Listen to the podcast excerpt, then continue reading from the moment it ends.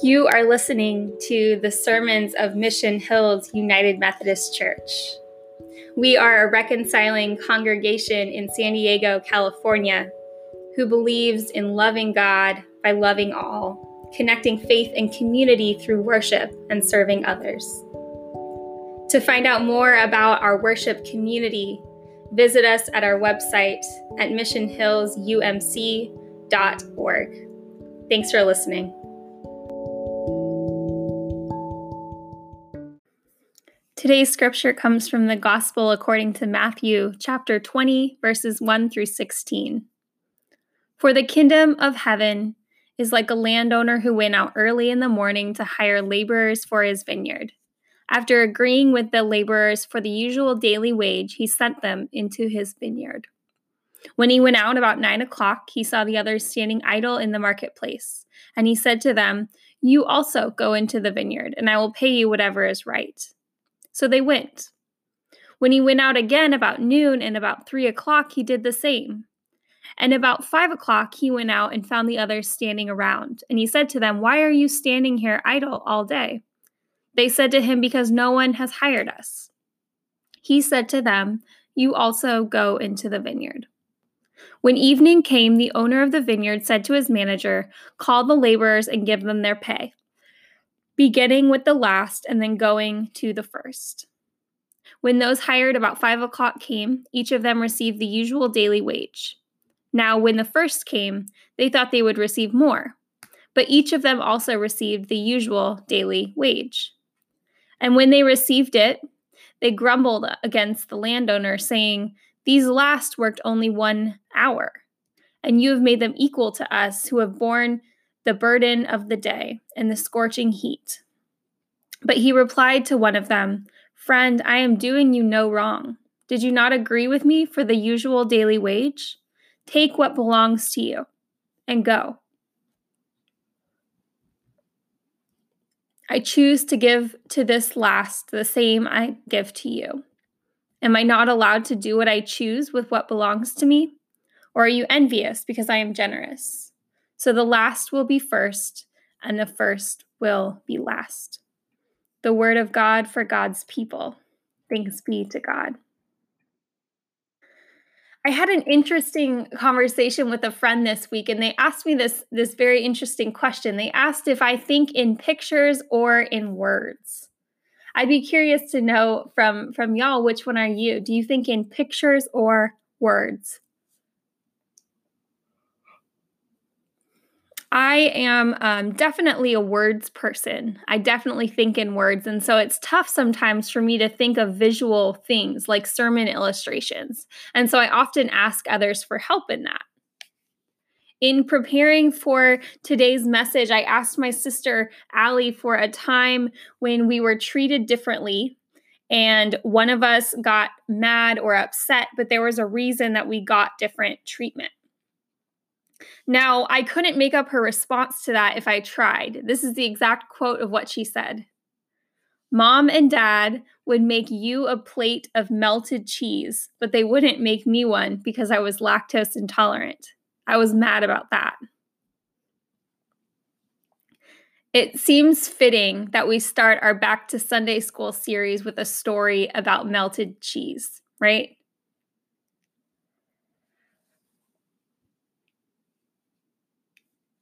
In all serious th- seriousness, though, today we're confronted with a story that is anything but simple. This story, it tells us so much about Christ's message for the world. It's a story about equality, a story about fair labor, a story about control, a story about being appreciative for what we have. And it's a story about grace, or at least it could be. So here is this story, this parable about a landowner who needs help with his land, his vineyard. He goes out and looks for people who could do the work. And he found a group of laborers and he tells them how much he would pay them. They agree, and then they get to work. Now it says that the land owner went out again a few hours later and he found people who were looking for work again and again and again and again. And the landowner did the same thing. He set the rate, they agreed, and then they went to work. This continued three more times, at noon, at three p.m., and again at five p.m. The day came to a close, and, and all of those who were working, all the laborers, were called in by the manager. They were there to collect their pay. Their, uh, the manager started with those who were working at five p.m. and paid them their rate, and then continued uh, in reverse order, starting Uh, going for the, the three p.m. group and then the noon group, and the last got paid first. Those who were there first in the morning watched as each group received the same payment, no matter when they began working.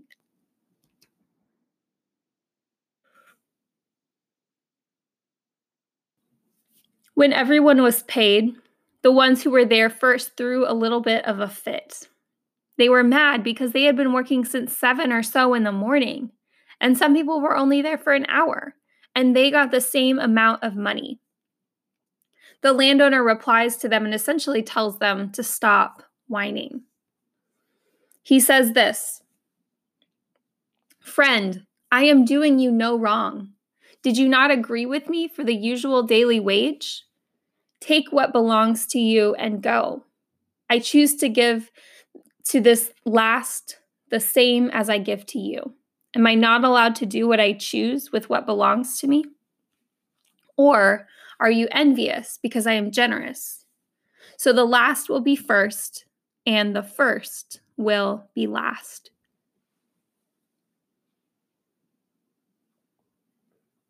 Jesus tells this parable to the disciples, and we wonder why, right? Without context, we might be asking what brought Jesus to this conclusion to tell this story in particular.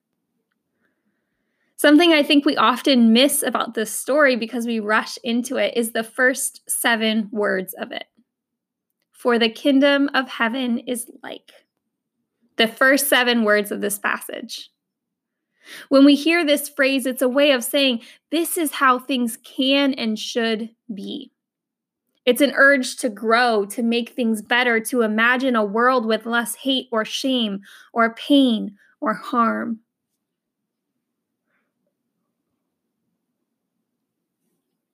Right now, we live in a wage-based system, especially in our country, where we have what society says we have earned and not a penny more.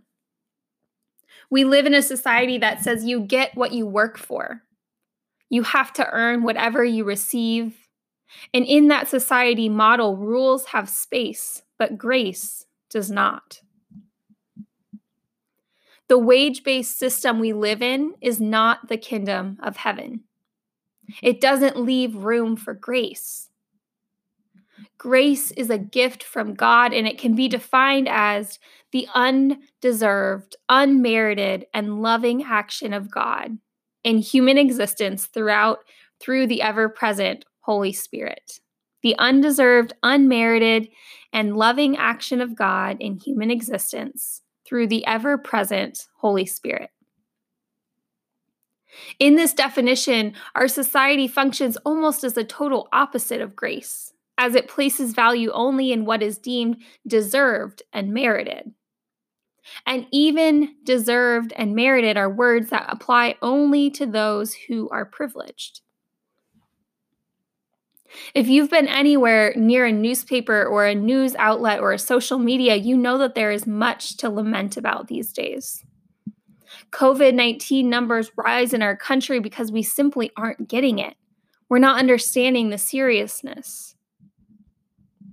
Our transgender siblings are being told by the leader of this country that their worth is not as important as the worth of cisgender people. DACA recipients and migrants in general were again told by the president that they would not be allowed to stay in the country they were born into, or the country they came to in order to seek a better life for their families. And of course, we still are witness to Black lives being ended, Black bodies being shot and killed by law enforcement without repercussion or remorse. How is any of that fair?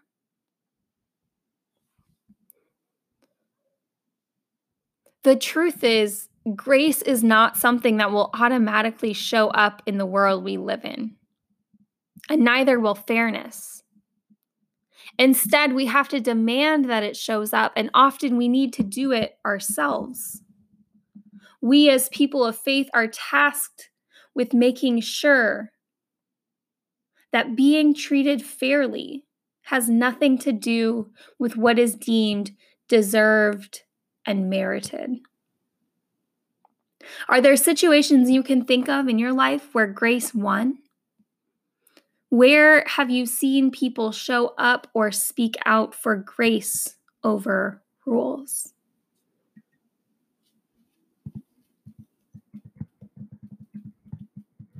Whether we want to admit it or not, privilege, unfortunately, has so much to do with the ways we are treated, the amount of times we are given grace in many of the situations we have named. There's an image that sticks out to me as an example of that. There's these, these three pictures side by side, and these people are looking over a fence. Um, or rather, there is uh, there is a fence, and on the other side of that fence, there's a baseball game going on. The the first picture is um, equality is the caption, and there are three boxes that are of equal uh, equal height, and then three people of various heights. And so the biggest one, when he's standing on the box, can see over the fence. The next one can barely peek over it. And then the smallest one um, can't see over the fence. Equality is how our wage slash law-based system is supposed to work, where people work for what they have, and those who work ten hours are all paid the same for those hours that they work, right? The next box, uh, the caption is equity. And so each person, it can see over the fence the same amount, but the, the biggest person, the tallest person, doesn't need a box in order to see over the fence. The next person has one box so they can see over the fence. And then the last person, the shortest one, has two boxes so they can see over the fence. Equity is the system that we read about today in our scripture, where grace wins over rules, because there's an acknowledgement that each person has unique needs and interests. And then the last picture, the caption is reality. In this picture, the tallest person has one, two, three, four, five, six, looks like seven boxes stacked on top of each other. And they can already see over the fence, remember? But they have seven boxes stacked on top of each other, and they're standing at the top. And then the next person, the medium height person, has one box so they can barely see over the fence. And then the smallest person, the person with the least amount of height, is standing in a hole underneath the ground. So, of course, they still can't see over the fence. The last picture, the reality, illustrates that those who have more privilege are given much more, and those with less privilege, they start from square one or even lower than square one, and then they're expected to dig themselves out of a society created whole with ease. Our system is broken, friends, and we've been able to see that in the last two weeks especially, as the sins of racism and police brutality continue to be a reality, among other things. The first step in turning that around, in opening spaces of grace, is recognizing the discrepancy between the story we're being told by authority figures in power and the reality that we can see from the ground. In other words, we need to be able to see our own privileges and non-privileges. I found this exercise the other day, and I think it's a helpful one in just scratching the surface to see where we are at as individuals. It's called ten fingers White Privilege Edition. In just a moment, I'm going to ask you who are listening to hold up ten fingers, and then I'll read some statements, and if they apply to you, you'll put a finger down. So go ahead and hold up those fingers. Put a finger down if you have ever been called a racial slur. Put a finger down if you've been followed in a store unnecessarily. Put a finger down if someone has crossed the street in order to avoid passing you. Put a finger down if you've had someone clench their purse in an elevator with you. Put a finger down if you've had someone step off an elevator to keep from riding with you. Put a finger down if you've been accused of not being able to afford something expensive. Put a finger down if you've had fear in your heart when being stopped by the police. Put a finger down if you've never been given a pass on a citation you deserved. Put a finger down if you have been stopped or detained by police for no valid reason. Put a finger down if you've been bullied solely because of your race. Put a finger down if you've been denied service solely because of the color of your skin. Put a finger down if you've ever had to teach your children how not to get killed by the police. The fingers that are left represent your privilege. Now, this exercise, like I said, it only scratches the surface and it just represents one facet of privilege. But it's somewhere for us to start. Without the interrogation of our own place in the world, we aren't able to fully know where we stand. We as Christians are tasked to create the kingdom of heaven on earth, which means striving for equity, striving for grace wherever we can. It means we, like the landowner, are tasked to understand that fair is not always equal, that the needs of some may be greater than the needs of others. Friends, may we be the church now more than ever, offering grace to all people, grace in our service, grace through our prayers, and grace through our social actions. May we honor the parable of Jesus, always sensing the spaces for us to grow from the wage-based system into the kingdom of heaven model. And may we continue radiating the love of God through our words and our works, loving our neighbors well, now and always. Amen.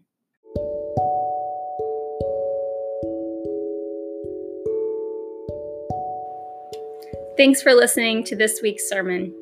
Be sure to follow us on our social medias and check out our website for more information on what goes on in this faith community. Have a wonderful day and know that you are loved.